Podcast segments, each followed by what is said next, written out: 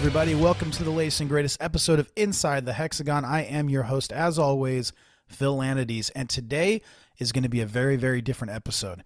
I don't know if you can hear it in my voice, but I'm not feeling very well. I'm kind of sick, but I wanted to get an episode to you this week, and it's going to be different today. There's actually not going to be anybody on the call, you know, on the line with me today. This isn't an interview episode. Josh isn't joining me. I don't have a script.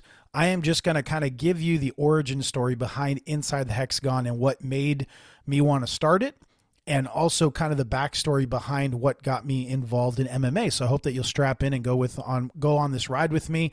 Again, this is kind of raw, uh, you know, uncut, and just I don't even know how long it's going to be, how short it's going to be, but we're just going to kind of dive into this. But I've been involved in public relations uh, since about 2007 and I started off in tech PR and then I went into a little bit of theater PR based I was based in the Bay Area at that time.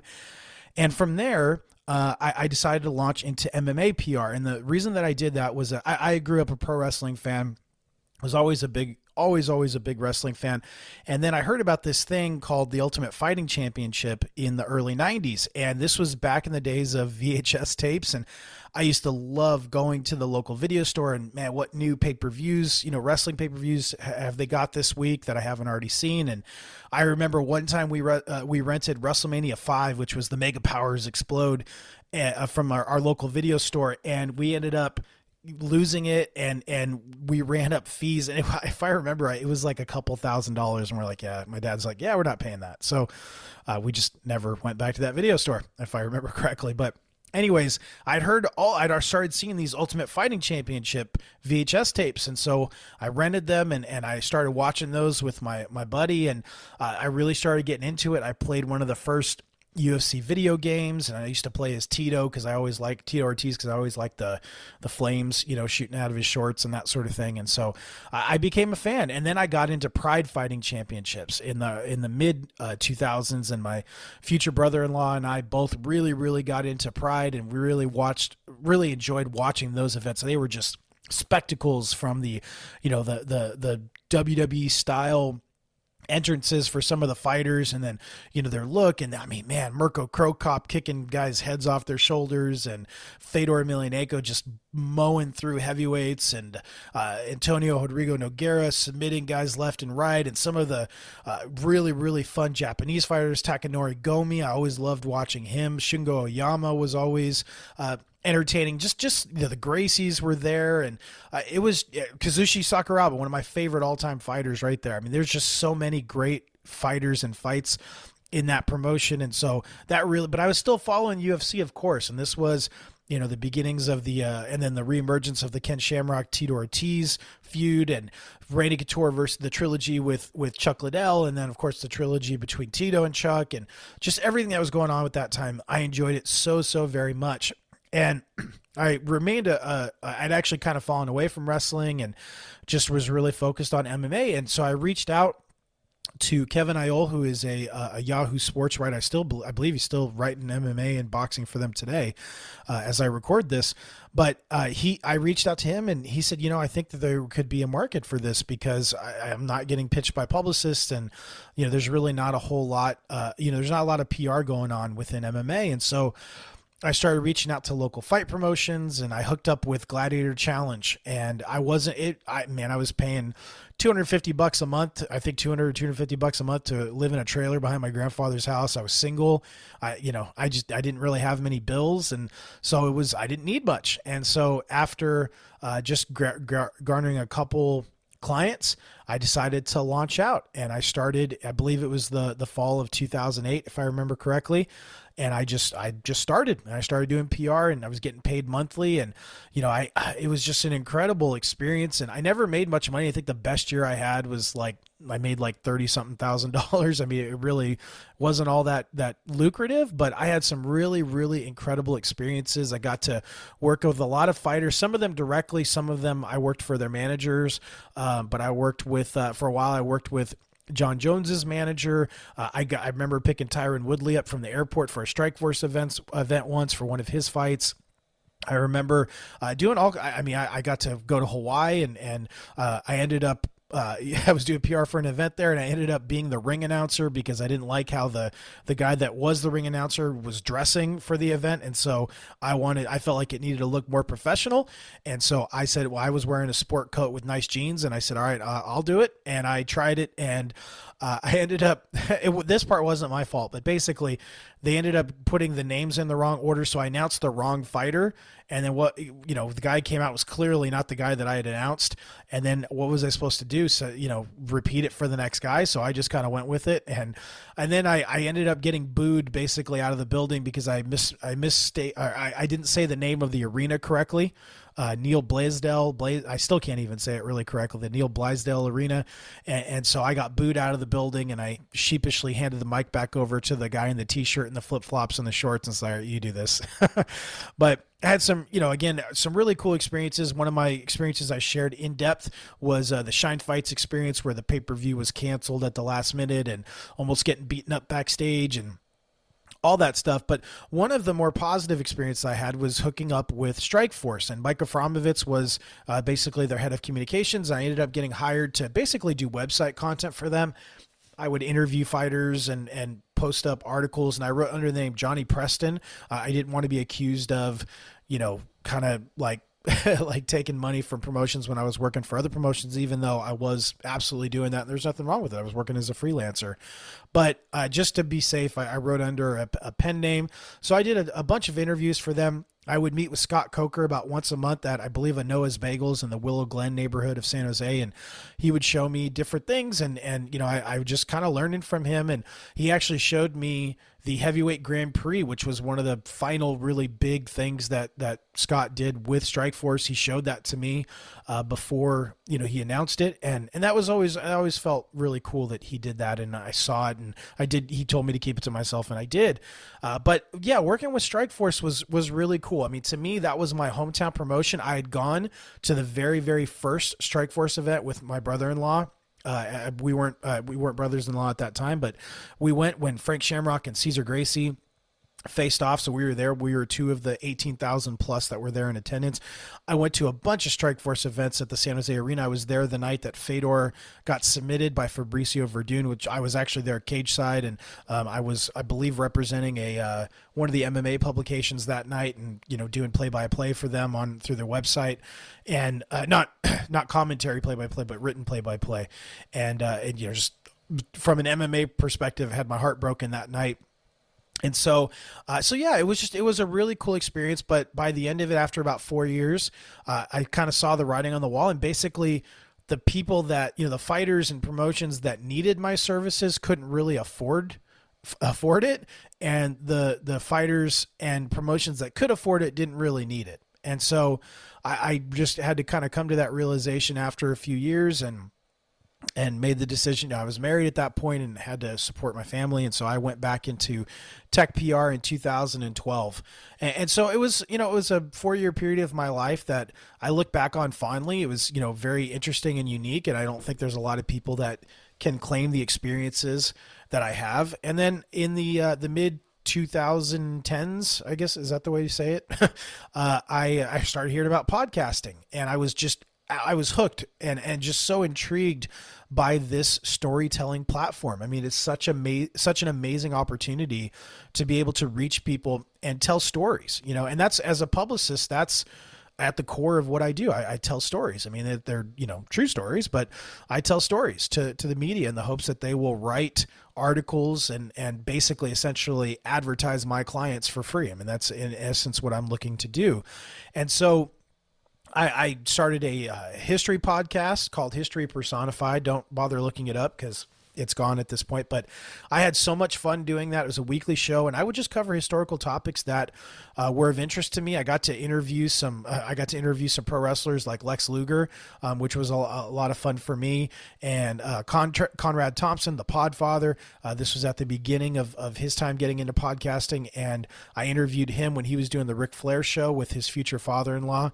and I talked about the career of Ric Flair, and, uh, then of course, I mean, military history. I'm a huge World War II history buff, and so we did. We I, I did some podcasts on that. I, I, did some podcasts on the the mafia, just all kinds of different stuff. And I would have these different authors come on the show and and talk about their book and talk about whatever that they had you know the subject of that book i started getting pitched by uh, by book publicists and they would send me books in hopes that i would have their their client on and uh, i was really really pleased to be able to have uh, the grandson of Larry Fine from the Three Stooges on, and then they actually reached back out to me and asked me if I would interview uh, the daughter Joan Maurer, the daughter of Moe Howard, and so I had her on for. I think she was only supposed to be on for like ten minutes. I think we ended up talking for about twenty, and she was even though she was, I believe, in her late 80s at that point, sharp as a tack, and I su- super enjoyed talking with her. I, I believe uh, I, I, talked with one of the the survivors of the Jonestown massacre. I mean, it, it was just such a such an interesting time and i just at that point I, would had my you know my wife and i had had our first child and then uh, our second child was on the way and it just it was getting to be too much and so after about a year and a half I, I shut down the show. But i always felt the itch to get back into podcasting. Again i love storytelling. I love talking. I love communicating and so I, I, just again was feeling that itch uh, about uh, a little over well now uh, a little over a year ago and was just you know what what can I put out there that's unique? And it's like looking at my MMA history or, you know my time in MMA hey I, this is a unique part of my life and it's a unique thing that I again I don't think a lot of people can claim you know to have this uh, history. And so I'd planned to launch it as a solo podcast. However uh, when I reached out to some of my former M- MMA contacts, one of them responded, and that was Josh Molina. And Josh, I was familiar with the name. I remembered him. I had pitched him when he was writing for various publications, but come to find out that he had also worked for Strikeforce in pretty much the same. Uh, you know the, the same role as I, I had. He was inter- and I believe he interviewed even more fighters than I did, and I think he might have been with them longer than with the promotion longer than me. So we talked and started getting know getting to know each other a little bit and he said he was interested and I was like you know what? I would love to have someone to cover these events with me and you know kind of share the load and you know maybe interview some of the fighters. And so we started talking and ended up saying yeah let's do this. We figured out the technology of how to make it work and uh, you know we were we were off to the races and we launched at the end of July 2020 in the you know the middle of the uh, the pandemic. Uh, but it's just been such an, an, enjoyable ride and I've really really had a good time. We've talked with you know Scott Coker was gracious enough to be our first guest and we've had Frank Shamrock on a couple times. We've had Kung Le on a couple times. We've had Scott Smith on. We've had Gilbert Melendez on. We've had Jake Shields on. Uh, we had the El, El Guapo Bas Rutten on as well and we just so many great fighters and, and wonderful people that have taken the time to be on the show. And I've, again, I've really, really enjoyed that. Uh, you know, I, I'm really grateful for every listener that we have every single one of you that's taken the time to download and listen i'm so grateful for that. Honestly I, I, you know again just being very plain i really put a lot of promotional time into the podcast for the first six months or so and never really saw the big growth. And and i don't know all the reason behind that. I feel like we put out a quality show.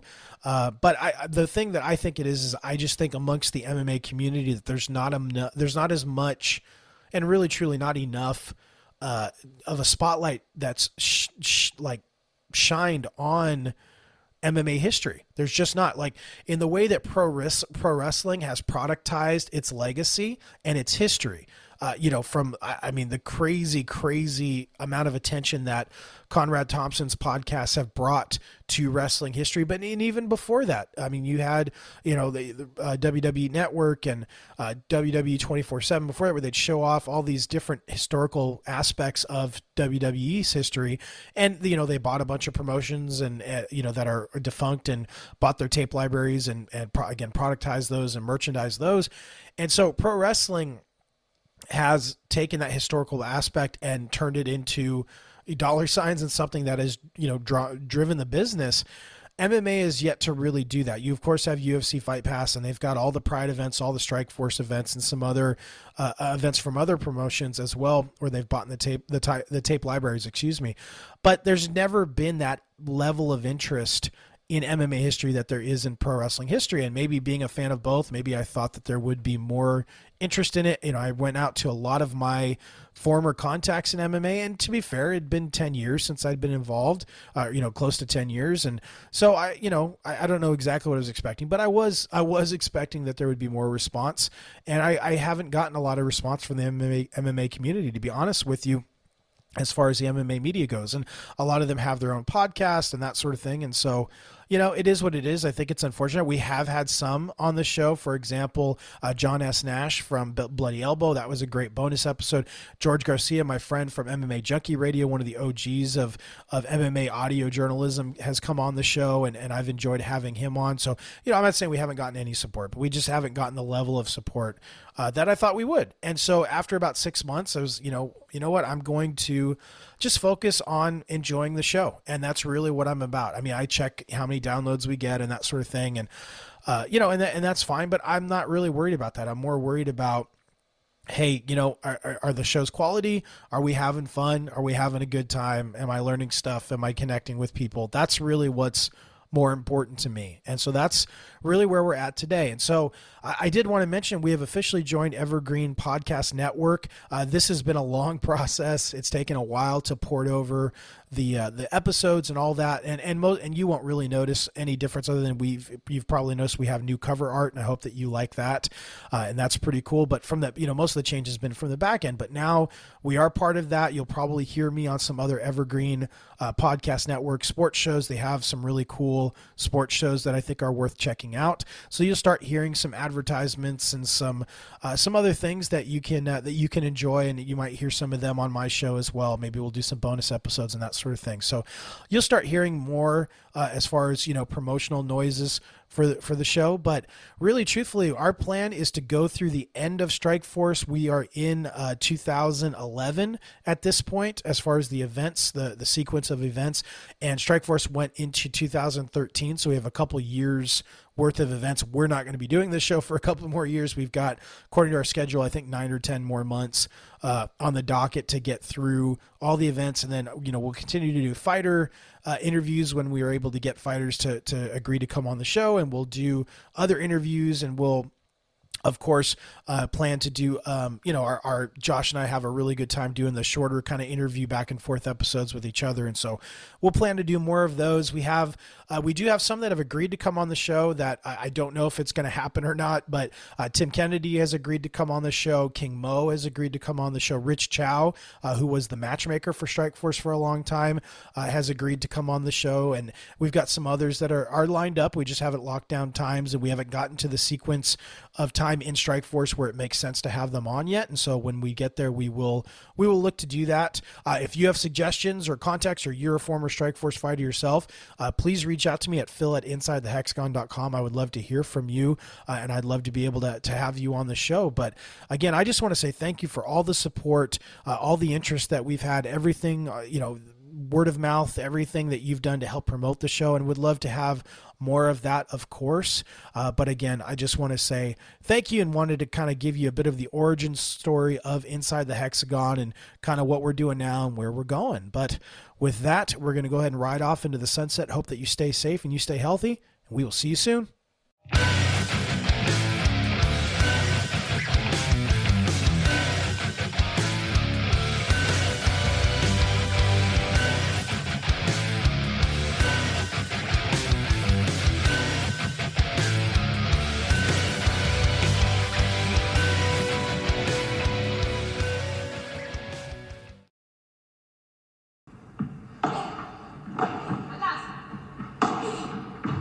Hey there, and welcome to the Joy of Paddle podcast, hosted by me, Minter Dial, a veteran of the paddle tennis world, and sponsored by Paddle 1969.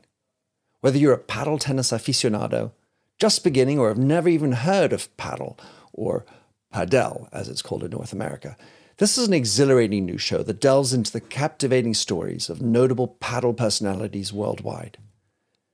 In its inaugural season, you'll be treated to exclusive anecdotes, valuable tips, life lessons, and humorous moments shared by esteemed professional paddle players, industry insiders, and passionate paddle enthusiasts. With each season aligning with the Pro Tour, you can anticipate two engaging episodes per month. The Joy of Paddle podcast is part of the Evergreen Podcast Network, where you can find other great shows in a number of categories, such as sports, health and wellness, true crime, and fiction. To find out more about Evergreen Podcasts, go to www.evergreenpodcast.com. Vamos!